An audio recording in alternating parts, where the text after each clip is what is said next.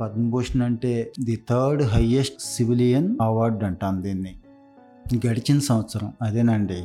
రెండు వేల పంతొమ్మిది పద్మభూషణ్ అవార్డ్స్లో ఒక ముసలాయన చాలా ఇంట్రెస్టింగ్గా అనిపించాడు.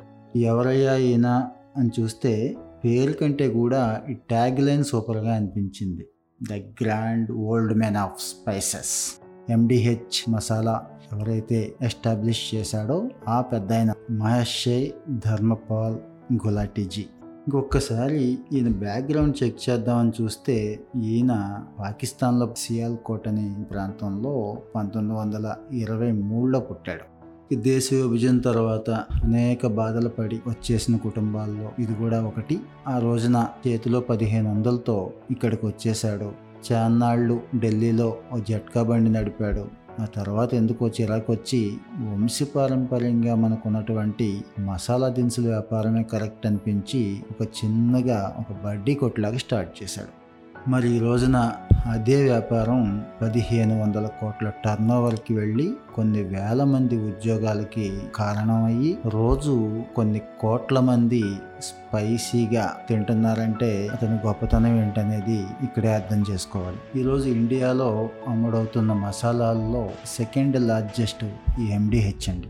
ఎందుకు ఈయనకి ఎంత ప్రత్యేకత ఇచ్చారంటే ఈయన కంపెనీకి వచ్చిన లాభాల్లో తొంభై శాతం చారిటీలకు ఖర్చు పెట్టేస్తాడండి. అలాగే ఢిల్లీలో ఎండిహెచ్ పేరు మీద ఒక ఇరవై స్కూళ్ళు కొన్ని సరస్వతి శిశు మందిర్లు ఈనాటికి కూడా అత్యంత క్వాలిటీ ఎడ్యుకేషన్తో రన్ అవుతుంది స్కూళ్ళే కాదండి ఒక మూడు వందల పడకల హాస్పిటల్స్ కూడా రన్ చేయిస్తున్నాడు ఈయన. ఎంత సక్సెస్ చేశాడు చూశాడు ఎంత గొప్ప పేరు వచ్చింది ఏంటా ఈయన క్వాలిఫికేషన్స్ అంటే స్కూల్ డ్రాప్అవుట్. మరి ఈ స్కూల్ డ్రాప్అవుట్కి ఇంకో ప్రత్యేకత కూడా ఉందండి. ఎఫ్ఎంసీజీ సెక్టార్లో హయ్యెస్ట్ పెయిడ్ అంటే అత్యధిక వేతనం తీసుకుంటున్న సిఇఓ కూడా ఈయనే. దేశంలో చాలా బిజినెస్లు అడ్వర్టైజింగ్ మూలంగా సక్సెస్ అవునాయి అనుకుంటాం. Advertising agencies cricket stars cinema stars విభత్సం చేస్తారు ఒక వస్తువు అమ్ముకోవడానికి. కానీ ఈయన మాత్రం ఈయన ఫోటోనే వాడుకున్నాడు అడ్వర్టైజింగ్కి. చాలా ఫన్నీగా ఉంటుంది చూడడానికి కూడా. మంచి రాజసంతోను పెద్ద పెద్ద మీసాలతోను చక్కటి తలపాగాతోను ఎండిహెచ్ ప్రతి ప్యాకెట్ బొమ్మ మీద కూడా ఈయన కనపడుతూ ఉంటాడు. ఆ ఎండిహెచ్ అనే పేరు కూడా చాలా విచిత్రంగా ఉంటుంది. మహాషియాన్ ది హట్టి అంటే తెలుగులో అత్యంత గౌరవనీయమైన మనిషి అని అర్థం అన్నట్టు. ఒక ప్రోడక్ట్ సక్సెస్ అవ్వటానికి ఎటువంటి అడ్వర్టైజ్మెంటు అక్కర్లేదు. క్వాలిటీతో రాజీ పడకుండా ఉంటే చాలు నేను దాన్నే బలంగా నమ్ముతాను అని సిద్ధాంతాన్ని ముందుకు తీసుకెళ్ళాడు.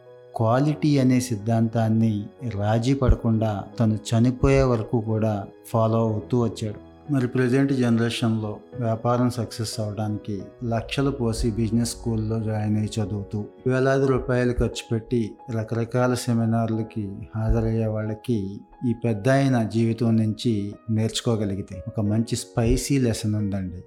మరి నమ్మిన సిద్ధాంతాన్ని ఫాలో అవుతూ స్పైసీగా ప్రజలందరికీ కూడా సర్వీస్ ఇస్తూ మంచి పేరును సంపాదించుకున్నటువంటి గులాటి నిన్ననే చనిపోయారు. ఆయన ఆత్మకి శాంతి కలగాలని భగవంతుని కోరుకుందాం.